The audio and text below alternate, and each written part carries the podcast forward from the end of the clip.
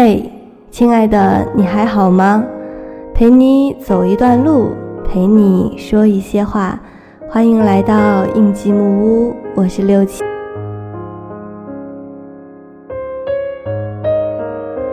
今天我们要分享到的是张静思的一篇文字。最般配的爱情是，我丑你瞎。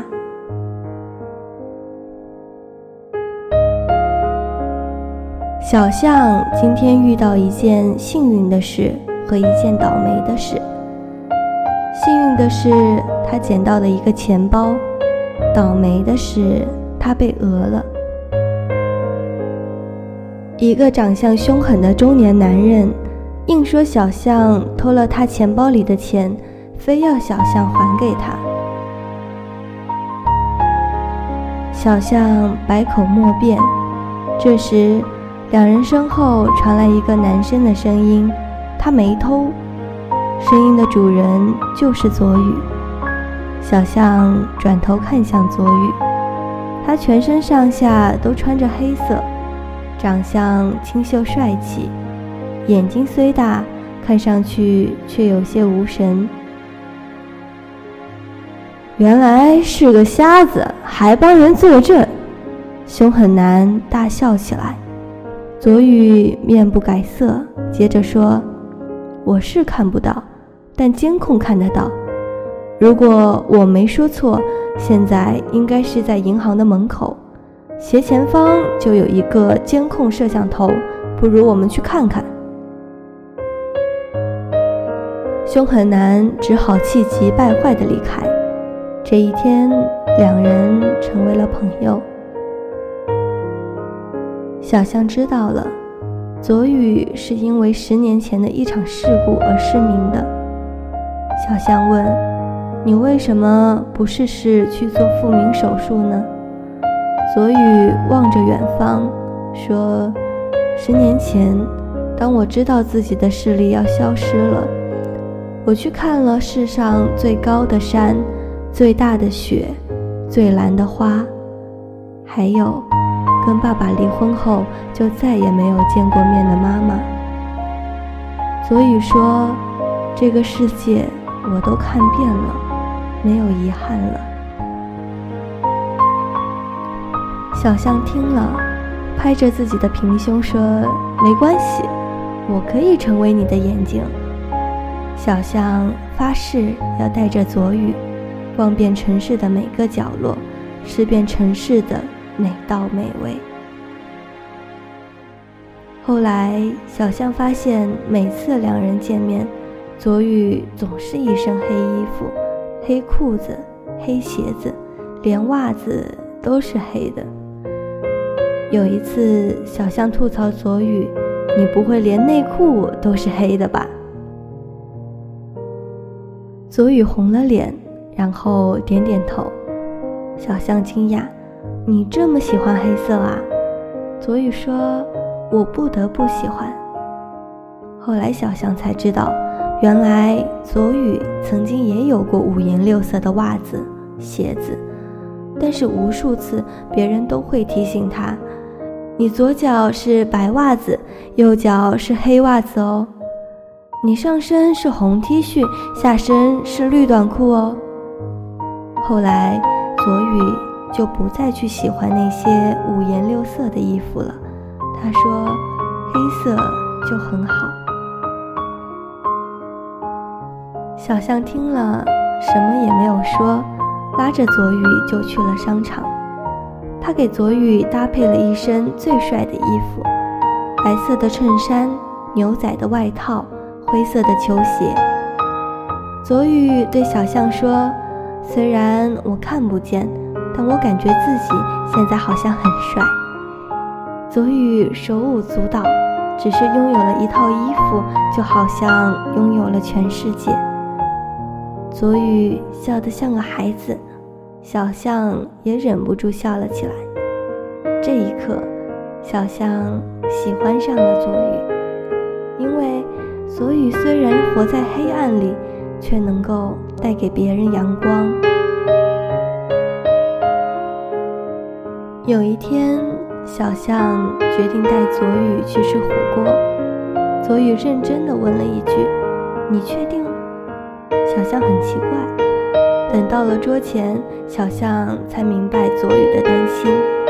跟一个看不见的人一起吃火锅，本身就是一场兵荒马乱。小象要一个人点菜，一个人烫菜，一个人夹菜。锅碗勺筷当作响，小象手忙脚乱，不停地给佐宇夹菜。在饭桌上，佐宇问的最多的话是：“你吃了吗？”而小象撒的最多的谎是。我吃过了，在这一瞬间，小象好像理解了妈妈爱吃鱼头的梗。在爱的人面前，谎言也成了一种表白。两人买了单，正准备离开，突然停电了，整个餐厅伸手不见五指，众人慌乱不已。在黑暗里，左宇牵起小象的手，对着小象说：“终于，我可以照顾你一次了。”然后，左宇牵着小象，自如地穿过熙熙攘攘的人群，没有一丝磕绊地走下了楼梯，走出了餐厅，犹如白日，犹如平时。这时。小象甚至有点庆幸左宇是盲人，这样左宇就不会发现现在的小象脸有多红了。走出餐厅，左宇没有放开小象的手。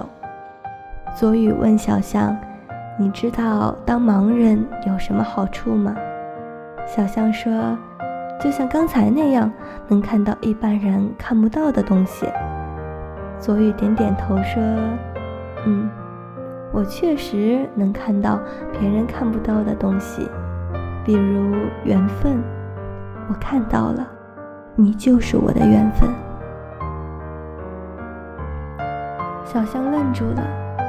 左宇接着问小象：“你知道当盲人有什么坏处吗？”小象没说话。左宇说：“喜欢你之后。”我在黑暗里，也似乎再次看到了蓝天、白云、红花、绿草，但我唯独看不到你。以前，左宇以为看遍了这个世界，再也没有遗憾，但现在，他想重新看这个世界，因为这个世界有小象。左宇说：“虽然有风险，但我决定动手术。”小象想了想，握住了左宇的手，说出了他的答复：“放心，我会陪着你的。”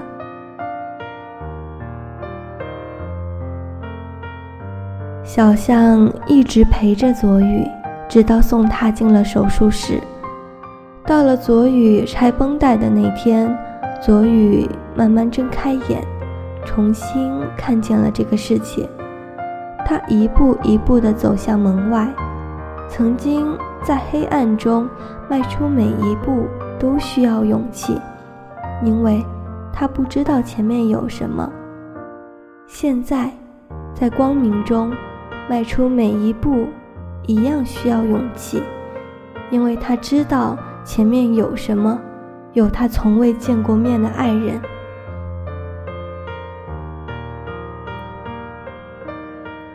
但是推开门，小象却没有出现。小象消失了，彻底的消失了。左宇哭了。原来世界上最可怕的事情，不是看不见，而是睁开眼睛却没有你。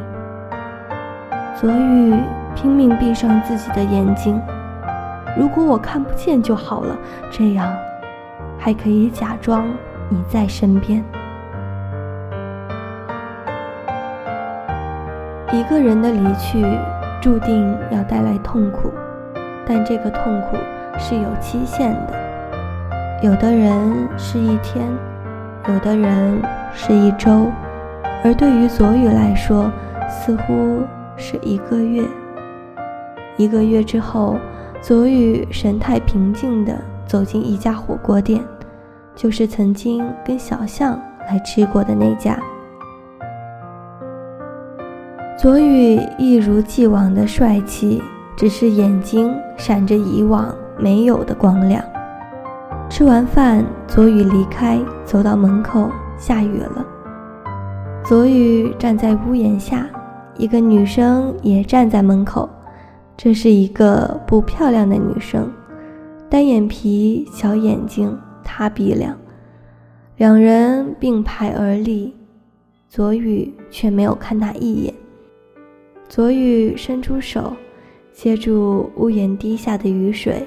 他说：“雨真大。”啊雨没有要变小的痕迹，左雨只好冒雨离开了。这时，站在门口的那个女生却蹲在地上，失声痛哭起来。这是小象。小象长得不好看。小象懂左雨，因为左雨生活在黑暗中，小象也是。因为长相，小象受到过无数的白眼和冷嘲热讽，一样见不到阳光，直到遇到左雨。左雨跟小象表白的那天，小象很是高兴，但是左雨恢复光明的那天，小象。却很害怕，他害怕左雨期待的世界，因为自己的出现而不再美好。没治好眼睛时，别人会说左雨瞎了眼；治好了眼睛后，别人还是会说左雨瞎了眼。就因为他跟一个丑女在一起。左宇就要被那些闲言碎语重新拉进一个黑暗的世界，他不想成为左宇的负累。左宇手术结束后，小象离开了。这样也许很残忍，但是只要左宇忘记他，左宇就会获得幸福，这样就很好。一个月，左宇忘了他，这样很好，但他。为什么会难过呢？小象走进雨里，擦了一把雨水，也许是擦了一把泪水。小象抬头，发现头顶有伞，而撑伞的是左雨。左雨用明亮的眼睛看着小象，问：“怎么这么快就走了？你总是这么不辞而别的吗？”原来左雨早就发现了他，虽然他没有见过小象的样子，但是他熟悉他高跟鞋的声音，因为每次约会结束，即使左宇看不到，也会目送着小象离开，听着他的声音远去。他熟悉他吃火锅时手忙脚乱弄出的声响。因为左宇总是伴着这些声音，把菜从自己碗里又偷偷夹回给小象。更熟悉他在左宇面前急促又故作平静的呼吸声，因为左宇在小象面前也一样。他听到了他，感觉到了他，他认出了他。左宇说。眼睛好了，才发现世界变了很多，跟他想象的不一样。只有你，跟想象的一样漂亮。小象哭了，这一次是幸福的哭了。两人紧紧相拥。那天雨过天晴，阳光灿烂，左雨获得了光明，小象也是。爱情带给人最多的是自卑，也赋予人最大的勇气。因为喜欢你，我觉得自己不行；因为你的喜欢，我觉得自己 ok 爱情就是两个不完美的人互相觉得对方是世界上最完美的人。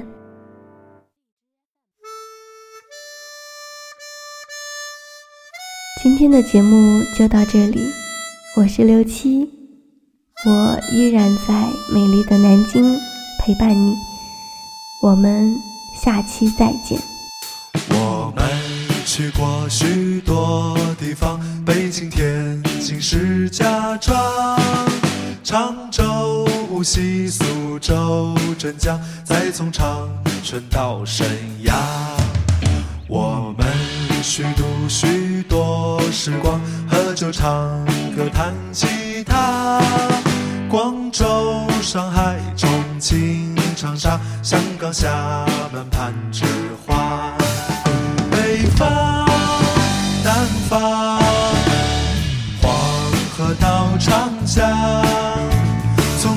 家乡到我的家乡，这一路多漫长。今天、明天，海角到天边，从黄昏以后到黎明之前，那未来多遥远。我们去过许多地方，大理、昆明和丽江，威海、郑州、洛阳，再从汉口到武昌。我们还要去许多地方，乌鲁木齐、牡丹江、福州、大庆、银川、南昌，还有拉萨和贵阳。北方、南方，黄河到长江，家乡到我的家乡，这一路多漫长。